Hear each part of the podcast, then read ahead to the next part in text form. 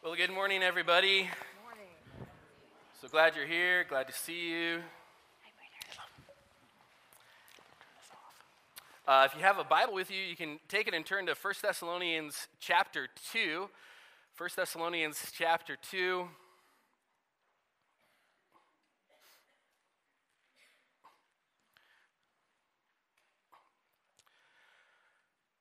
We're continuing our series through the the books of First and Second Thessalonians, and just taking it portion by portion as we look at what it means to live and to wait and to endure for Jesus until he returns. So Paul has has shared with him the work of uh, reminding them and recounts for us the work of the gospel in chapter 1 he then in chapter 2 uh, for the first 12 verses, anyways, begins, he defends his ministry against those who would possibly accuse him of doing it from impure motives and uh, actions that were not fitting of the ministry of the Lord.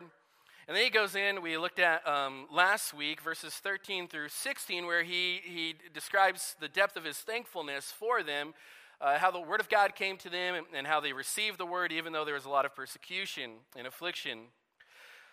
Well, in our passage this morning, he's going to, we're going to dive into really his heart for them and his longing both to see them, and he's going to tell us about how he was, how he was uh, in anguish because he wasn't able to be with them in person. So we're going to pick it up in 1 Thessalonians chapter 2, beginning in verse 17. He says this, But since we were torn away from you, brothers, for a short time, in person, not in heart, we endeavored more eagerly and with great desire to see you face to face. Because we wanted to come to you, I, Paul, again and again, but Satan hindered us. For what is our hope or joy or crown of boasting before the Lord Jesus at his coming? Is it not you? For you are our glory and joy. Therefore, when we could bear it no longer, we were willing to be left behind at Athens alone, and we sent Timothy, our brother and God's co worker in the gospel of Christ, to establish and exhort you in your faith, that no one be moved by these afflictions. For you yourselves know that we are destined for this. For when we were with you, we kept telling you beforehand that we were to suffer affliction, just as it has come to pass, and just as you know. For this reason, when I could bear it no longer, I sent to learn about your faith, for fear that somehow the tempter had tempted you, and our labor would be in vain.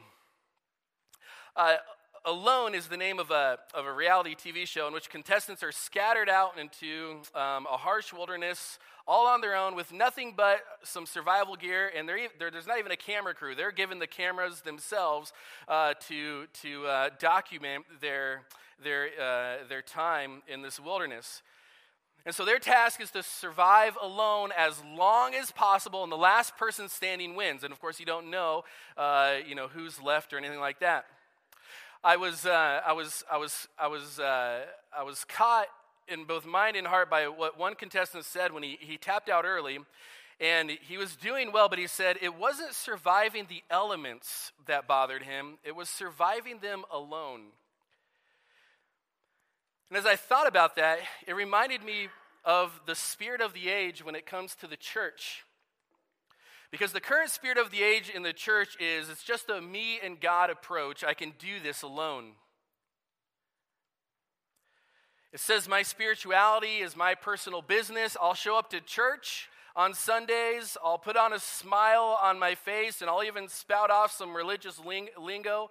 But after that, it's the end. And of course, we should all affirm that Christianity is personal. We must also understand that it's not only personal. So, yes, I have need to have personal devotions. There are things that I need to do in my relationship with God to cultivate my relationship with Christ and to become more like Christ. But biblical spirituality is both personal and congregational, which is why we have things like church membership. Because we understand that biblical spirituality is not just a solo thing, but a congregational thing. So God gives gifts to other believers, and He wants to use those gifts that He's given other, other believers to build me up. And what Paul is doing in this passage is he's, he's going to revisit his relationship with the Thessalonians. And as, you, as we read through that, maybe you can even sense his anguish over the fact that they were torn away, and you can even sense his, his deep, deep longing and desire to see them again. And he shared his heart for them. He shared, he shared his concern for them. He shares, he shares why he wants to be them, and he shares what he was willing to do in order to be with them and be among them. That's congregational Christianity. That's biblical spirituality. Because what we see in these verses is we see here that the bonds of the gospel between two parties so uniting them that Paul's own heart was attached. And we'll talk about that in a minute. But he unfolds his heart, the anguish, the longing. And you never, you never, anytime you read the Apostle Paul's you, letters, you never get the sense that Paul was satisfied with a purely personal Christianity. And this is, this is a guy who, out of all Christians ever to exist on the face of the planet in all of history, this was probably the guy who could probably get away with just being the personal solo Christian. And yet he didn't settle for just he and, he and God, just a me and God approach to Christianity. He cultivated and maintained what, he would, what, what, what, what, what I'm going to call gospel centered relationships. And we get a great example of what's going on here in the passage that we read. And if you're wondering what a gospel centered relationship is, perhaps it's better defined from Romans chapter 1, verses 11 and 12, where Paul again is sharing the same concept. Romans chapter 1, verse 11 and 12, where he says, For I long to see you, that I may impart to you some spiritual gift to strengthen you that is, that we may be mutually encouraged by each other's faith, both yours and mine. So there it is. So, so that I might impart some spiritual gift to strengthen you. And then he says, not only that, I'm going to give you a gift to strengthen you. He says, I want, we want I want to be mutually encouraged. Your faith encouraging mine, my faith encouraging yours. That's a gospel centered relationship. And if you're a Christian, the foundation for these relationships has already been laid. That's the gospel. And so now you take those relationships and you find ways to strengthen them and to strengthen others. You find ways to be mutually encouraged by each other's faith. Now, Paul is being kept from doing this. He's being kept from doing this. He so longs to do this, but he's being kept from doing it. But it's an example for us nonetheless. Because we see in Paul what he was willing to do to make this, and again, what I'm calling gospel centered relationships, happen. And so this morning, I want to look at six, six actions to take to cultivate gospel centered relationships. Let's jump into number one. Number one, bind your heart to other believers. Six actions to take to cultivate gospel centered relationships from Paul's example here and what he's doing with the Thessalonians. Number one, bind your heart to other believers. Now, Paul's, Paul here again, he's probably still a little bit defending his ministry. Most likely, the, the, the enemies in Thessalonica were telling the, the church, he's like, hey, listen, Paul has run away from you. He's not coming back. He doesn't care about you anymore. He's on to the next crowd, he's on to the next fundraising event, and he doesn't care at all. He's out there getting his money and his fame and his applause. And Paul already defended that in chapter 2, verses 1 to 12, but even here he's, he's fighting against that by really describing the desolation of his own heart. He says they were torn away from them.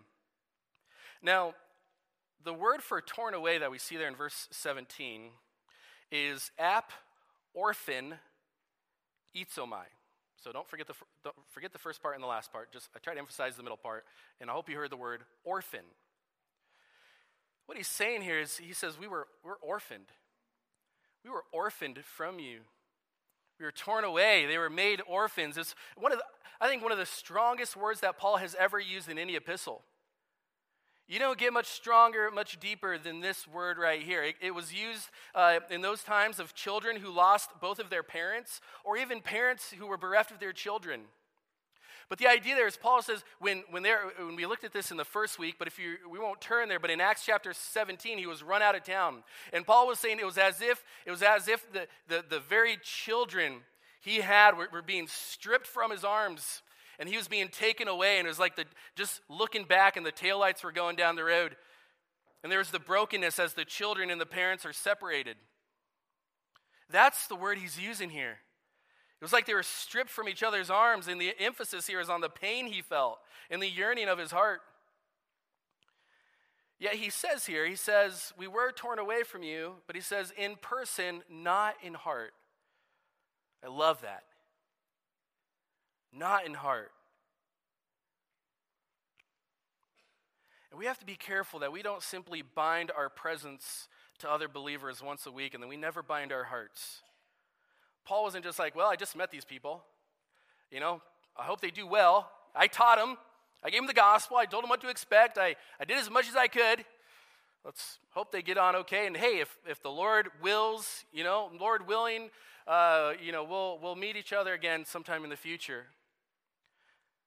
That was never his heart when it comes to the people of God. His response flowed from deep ties in the gospel. And we see this again in Philippians chapter 1, verse 6 and 7, where he says, I'm sure of this, that he who began a good work in you will bring it to completion at the day of Jesus Christ. And he says, It's right for me to feel this way about you all. Notice this phrase, because I hold you in my heart. He says, For you're all partakers with me of grace, both in my imprisonment and in the defense and the confirmation of the gospel. I hold you in my heart. In order to cultivate gospel relationships, we have to hold each other in our hearts. And you say, well, what on earth does that mean? And especially, you know, we're not in the context of Paul. We're not being, you know, nobody's nobody's being dragged out of the surface at the end of the day, kicking and screaming, unless there's a very hungry child ready for lunch. Uh, but but we're not we're not doing that. We're not screaming as we depart from each other. So what does this look like? I will just give you a few questions to maybe figure out how to apply this to our lives. Number one, do you rejoice in the faithful obedience of your brothers and sisters in Christ? Do you rejoice in the faithful obedience of your brothers and sisters in Christ? I think that shows whether or not you hold you hold other believers in your heart. Do you long to know how people are doing spiritually? Do you long to know how people are doing spiritually? Now I want to be I'm going to interject something here because I had a mentor of mine always always cautioned uh, always, always, uh, or often cautioned people against what he called morbid curiosity. And the definition for that is it's unhealthy, unnecessary, and for the Christian, ungodly curiosity. And so, so again, if we're driven by morbid curiosity, where we don't really care how they're doing spiritually, but we sure would like to know all the details of what's going on, that's morbid curiosity. And it's ungodly curiosity, and it's unnecessary curiosity. But if in our hearts we truly want to know how people are doing spiritually with the, with the mindset of that, we're going to bind our hearts to theirs and their heart to ours and, and help them walk in Christian love. That's what we should do. Another question is Do you carry concern for the spiritual well being of other believers in your heart? Do you carry concern for the spiritual well being of others in uh, other believers in your heart? Do you think about, pray about, etc.? Do you rejoice with those who rejoice and weep with those who weep? That's what it looks like to bind your heart to other believers. The second action to take here is in verses 17 and 18, where Paul turns passive intentions into action.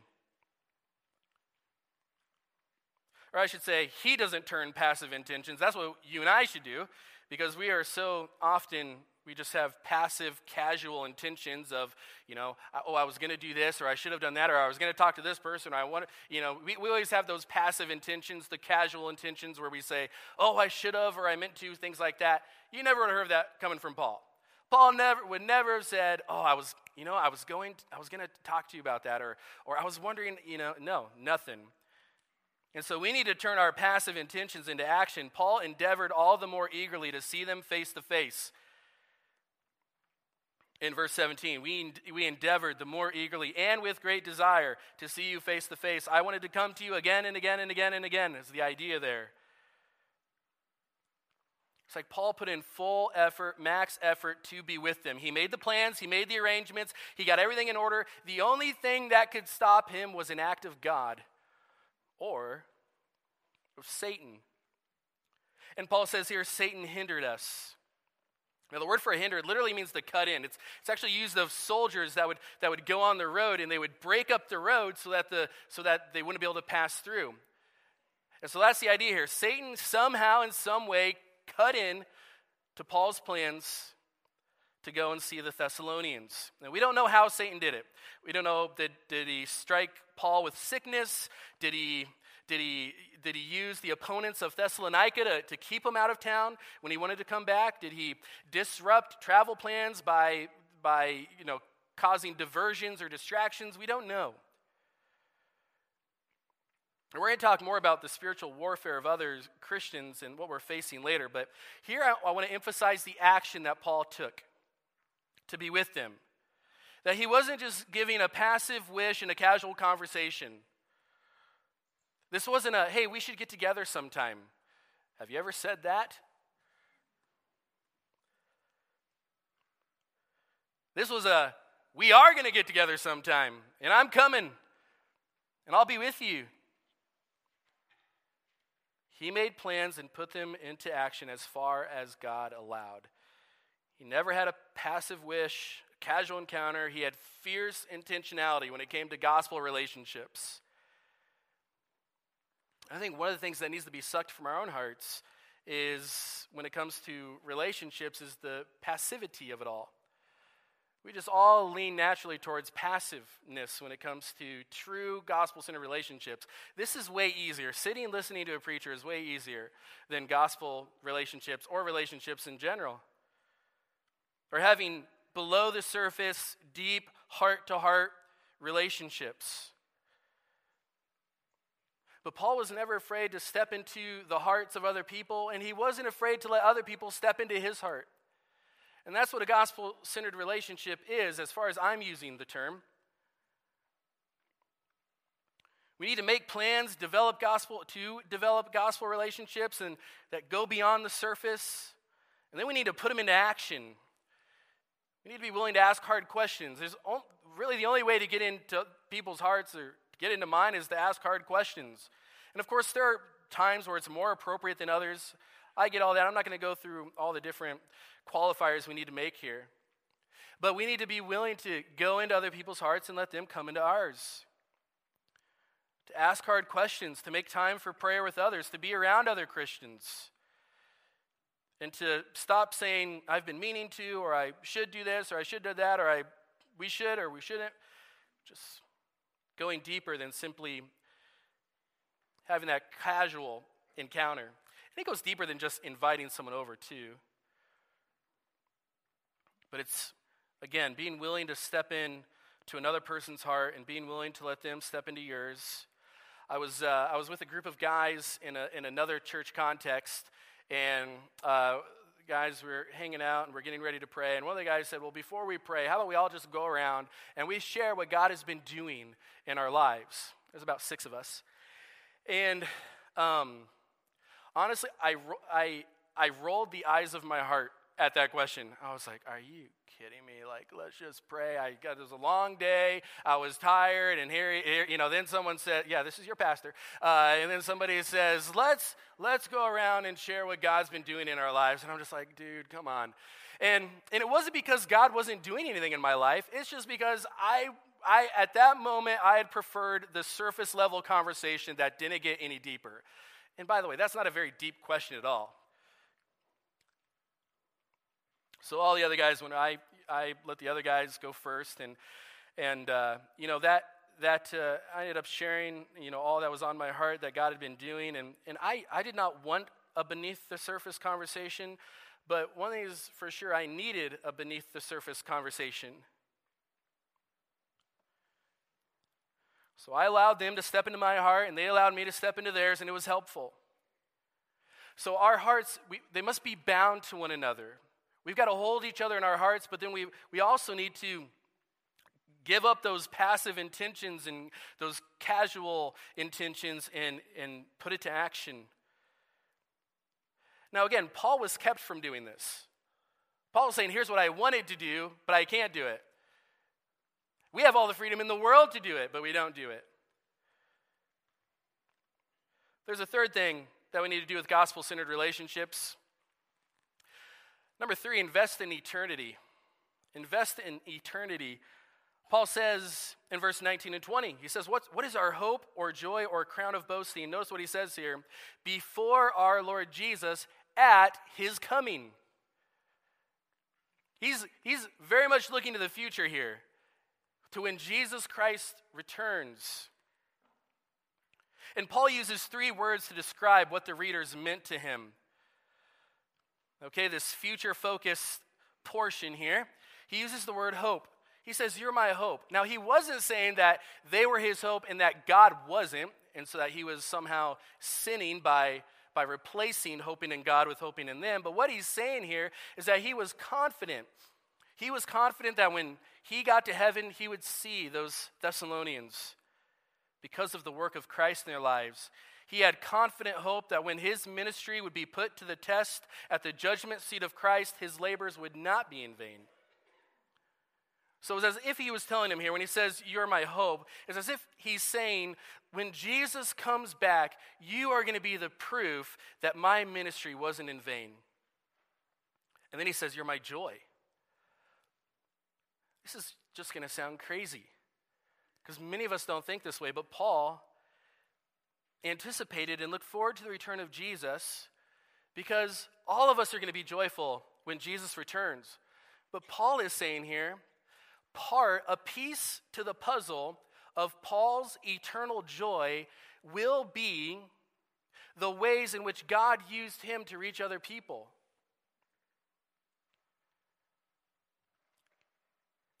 Is he going to have more joy? I, I don't think heaven's going to be like, like, a, like a different, like we're all going to have perfect joy, but some people are going to have a 10, some an 8, some a 3, or anything like that. I don't think, I don't think that's what he's saying here. But I think he's certainly saying he's going to have, he's going to have he's going to have ample reason to, to have joy just by looking at all the ways God used him in ministry. And he's saying he's going to, he's going to be joyful seeing all those who God brought to faith in Jesus Christ through his ministry. You may have it said that what we do, even as Christians, though our eternity is secure and we will never, ever experience the condemnation of God, you may have it said that what we do here does have implications in our eternity. And I think Paul is saying that exactly. That part of the reason for joy at the coming of the Lord Jesus will be all those ways in which God used us to reach other people. And then he even says, he even goes beyond this. He says, hope, joy, and then crown of boasting. Paul is saying at the judgment seat of Christ and in glory, Paul will glory in what God achieved in the Thessalonian church. And as much as Paul wanted to see them face to face, he was looking towards heaven. And he says, Listen, if the next time I see you is in heaven, you'll be my crown of boasting. His hope would be realized, his joy would be full, and he'll have even more reason to boast. He looks at the Thessalonian church says, Man, I just have more and more reason to boast in God because of what he's done for you. Paul mentioned this in Romans chapter 15 verse 17 18, he says, In Christ Jesus, then, he says, I have reason to be proud of my work for God. For I will not venture to speak of anything except what Christ has accomplished through me to bring the Gentiles to obedience. What is he saying here? He's not saying I have reason to be proud in my work because I'm such a great preacher, or because I have such a great evangelism strategy, or because I'm so humble, or because I'm so great, or because I'm so effective. He says, No. I have reason to be proud of my work for God because Christ is accomplishing something through me for others. And that will increase all of our joy when Jesus returns. He was not proud or arrogant or boosting himself or boasting in himself in his works. He boasted in what Christ was accomplishing through him. And we all have to have our eyes on the future. 2 Corinthians 5:10 says we all must appear before the judgment seat of Christ so that each one may receive what is due for what he has done in the body, whether good or evil. Part of the joy of heaven will come from seeing those God used to reach, using us to reach them. In Luke chapter 16, uh, Jesus tells a parable. It's one of my favorite parables. uh, he says, uh, he says, he's telling this parable, and he's telling about this guy who's in debt. He's going to get fired. And so before he gets fired from his boss because he's a lousy worker, he goes to all of his managers' uh, um, uh, debtors and he lowers their debt. And then it says that afterwards, those people are going to have to welcome him into their home because he lowered all their debts. And here's what Jesus' conclusion is in Luke chapter 16, verse 9. He says, I tell you, make friends for yourselves by means of filthy mammon, is really the idea there, of unright, filthy richness, unrighteous wealth. Use the money you have to make friends. Why? So that when your money fails, and it will fail on this earth because you'll leave and you won't take any with you, he says, those people who you use your money, your time, your treasures, your talents to invest in, they're going to receive you into eternal dwellings.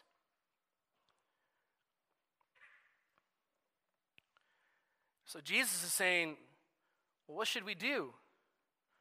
We should do what Jesus commands, what Paul did. Our, use our time, our treasures, our talents to invest in friends for eternity. Because the works of faithful obedience will be rewarded. Paul wasn't just investing in earthly things, he was investing in eternity. And so you might say, well, what does this have to do with gospel centered relationships? Well, I think it has everything to do with it.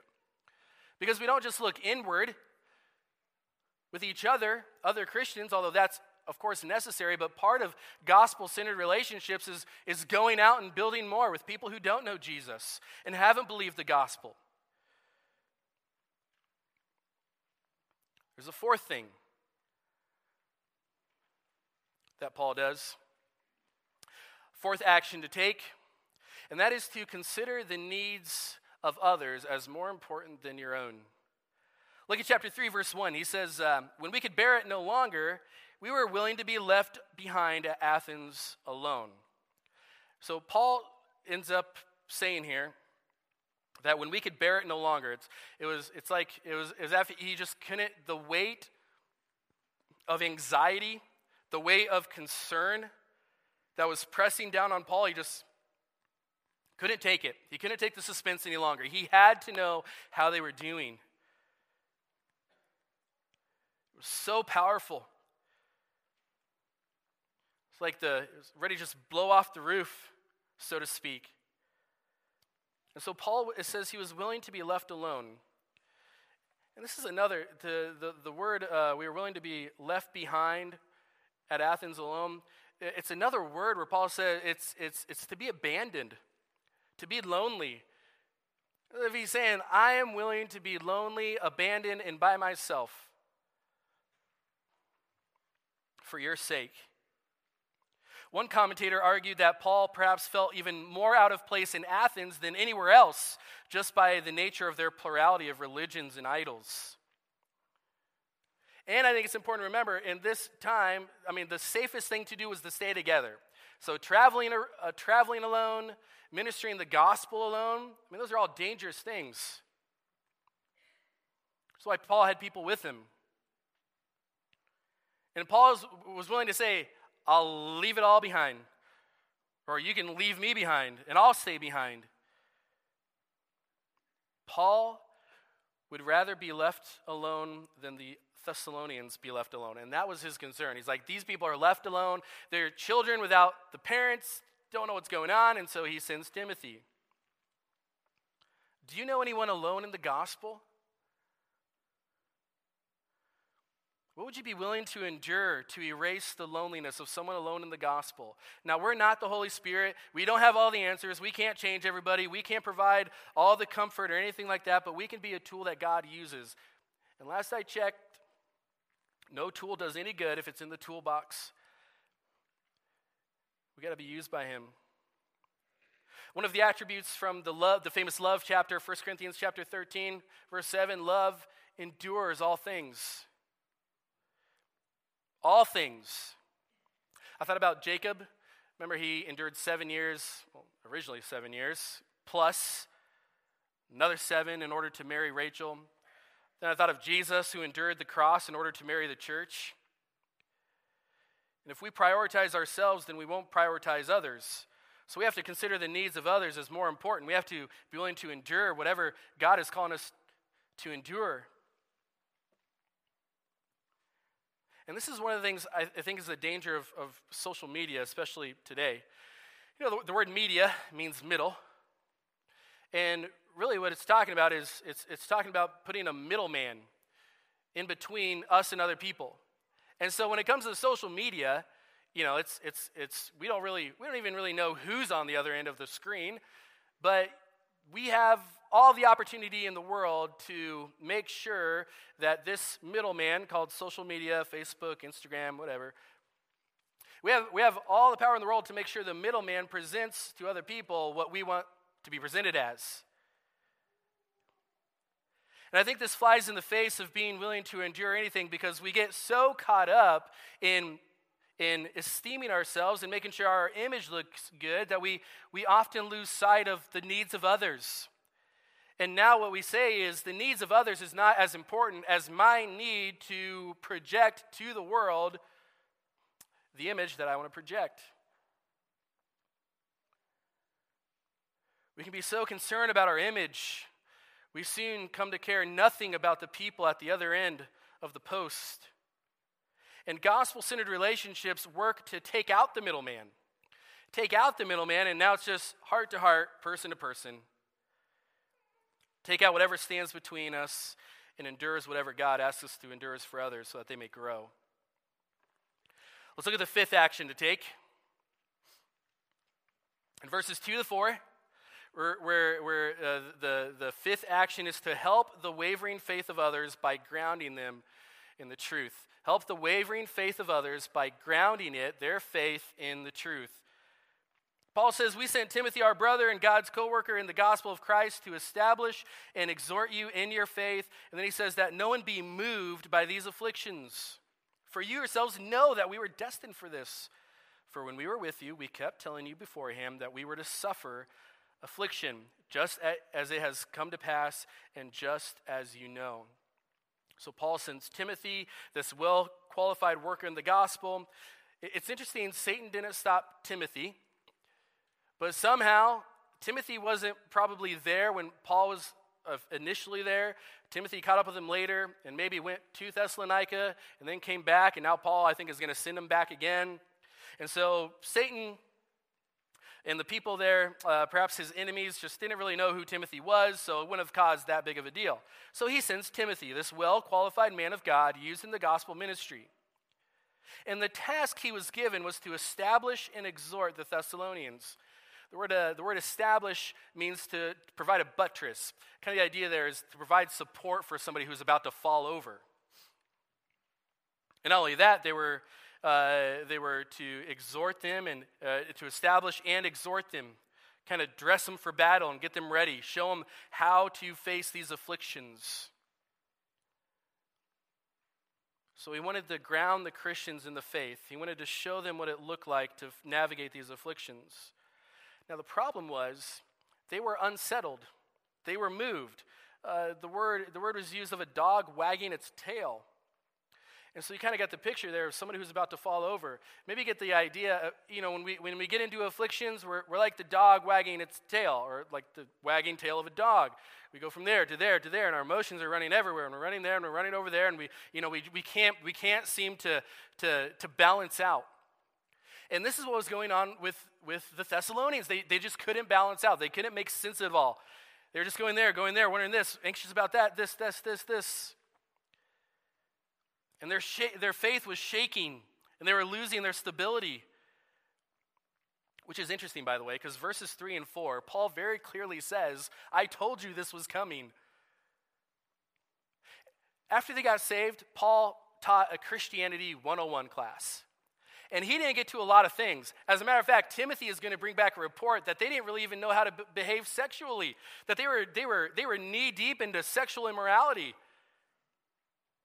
They had questions about the future and the end times, and, and they're wondering what's going on and what's going to happen, all these things. But if there was one thing that Paul taught in Christianity 101 was that they were going to suffer for the cause of Jesus Christ. What Philippians 129. Notice here, this is Paul's teaching. It says, It has been granted to you. That word granted is the word for grace. It's a gift of grace from God to you for you to suffer for the sake of Jesus Christ and not only believe in him. Suffering for no reason isn't grace. Suffering for the one who suffered for us is grace. Jesus talked about suffering. Uh, John 16 33, I have said these things to you that in me you may have peace. In the world you will have tribulation, but take heart, I have overcome the world. John 16 33. We need relationships that ground us in the truth. Someone to rope in our emotions when our emotions start leading the way. Someone to confront us and to confront the lies we are embracing. We need others to come and ground us. And we need to be people who ground others in their faith. Let's look at the last one. The last action to take for gospel centered relationships, number six, is face the reality of spiritual warfare.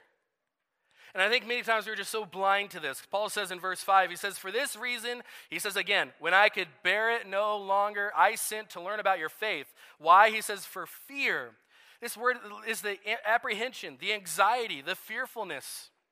He says that somehow the tempter had tempted you. He's referring to Satan again here, and our labor would be in vain. Paul's concern is he wanted to find out about their faith. Were they staying allegiant to Christ, or had the tempter tempted them to commit the ultimate sin of apostasy? Had Satan been tempting them in other areas, perhaps like sexual immorality, like we'll read uh, here in the next chapter? He was concerned about their faith in the midst of spiritual warfare because Paul was in it too. Did you notice that? Paul says, I, I know enough about spiritual warfare to know that you're facing it too. And that should be every Christian. Every, every, we should just know enough about the spiritual warfare in our lives to know that any Christian we talk to, uh, uh, any member, fellow believer in Jesus Christ that we talk to is facing it too. Satan is the great deceiver. He's a liar. He's a murderer. He's the great accuser. He's the counterfeit, and he's the tempter of this age. He's called the God of this world and the prince of power of the air. In relation to the Christian, he is our adversary. And we are called to put on the armor of God and resist him. Satan hates God, hates God's people, and he is allowed, like we saw earlier, at times to cut into the work of the gospel. But it's always under the sovereignty of God. We learn that from Job chapter 1, verse 12. Because even Satan may be able to cut into your plan and my plan, but he can never cut into God's sovereign purposes. Anytime God allows Satan to disrupt the plans of God's people, it's never at the expense of disrupting God's purposes. Paul is facing an obstacle. Now, he didn't attribute every obstacle to Satan. As a matter of fact, in Acts chapter 16, he said the Holy Spirit prevented him from preaching the gospel in an area he wanted to preach. We talked about that our very first message where he wanted to go to Bithynia and he wanted to go to all these places. And he said the Holy Spirit prevented him from going there. And that's what eventually led him to Thessalonica. But while he doesn't attribute every obstacle he faced to Satan, he did had a clash he did clash with satan under god's sovereign allowance on a number of occasions and you, you, you'd be familiar with 2 corinthians chapter 12 where he says, So to keep me from, uh, from being conceited, and because of the surpassing greatness of the revelations, he says, A thorn was given me in the flesh, a messenger of Satan to harass me. There's him and Satan go a little bit head to head here under God's sovereign rule and sovereign allowance to keep me from being conceited. Paul understood the spiritual warfare that was taking place on the battleground of gospel ministry. And while Satan isn't all powerful, he is real and his temptations are real. His hatred for Christians is real. His presence is real. And gospel centered relationships get serious and get real about spiritual warfare. We should never be suspicious of each other, but we should always be aware that at any time when we are talking to another brother or sister in Christ, they have faced or are facing temptations to sin. Which I think it's why it's okay to ask in the proper context where have you been tempted the most this week? Where have you been tempted the most this week? Where have you been tempted most this week, but where have you given in to temptation this week? Those are questions we need to face as we, as we just face the reality of spiritual warfare that we all face together. These are the six actions to take. I want to know which one can you put into practice? And perhaps you're here this morning and all this stuff about gospel community or gospel centered relationships, it sounds good, but you don't really, you don't really know what's going on because, because there's no possibility for you to have a gospel centered relationship because you've never believed the gospel. My call to you would be to believe that Jesus died for you and rose again. He paid the punishment for your sin, and the promise from God is that anyone who believes in him will have eternal life and all their sins forgiven. Gospel centered relationships are for gospel believers. And if you are in Christ, which one of these can you put into practice? If you are a believer, how are your relationships doing based on this list? May God stir within us and stir within our hearts the desire to take these actions to cultivate gospel centered relationships. And by the way, tonight we're going to announce a special thing about small groups, a way that our church wants to help cultivate these very gospel centered relationships. And we'll share more about that tonight. Let's pray. Father, thank you for the gospel of the Lord Jesus Christ that the, the, the groundwork, the framework, the foundation has already been placed for us to have gospel centered relationships. Now, Lord, we just need to get over our own egos, our own excuses. And Lord, I'm praying that just as much for myself. So, Lord, continue to cultivate gospel centered relationships, gospel community here at Calvary Baptist Church. In Jesus' name, amen.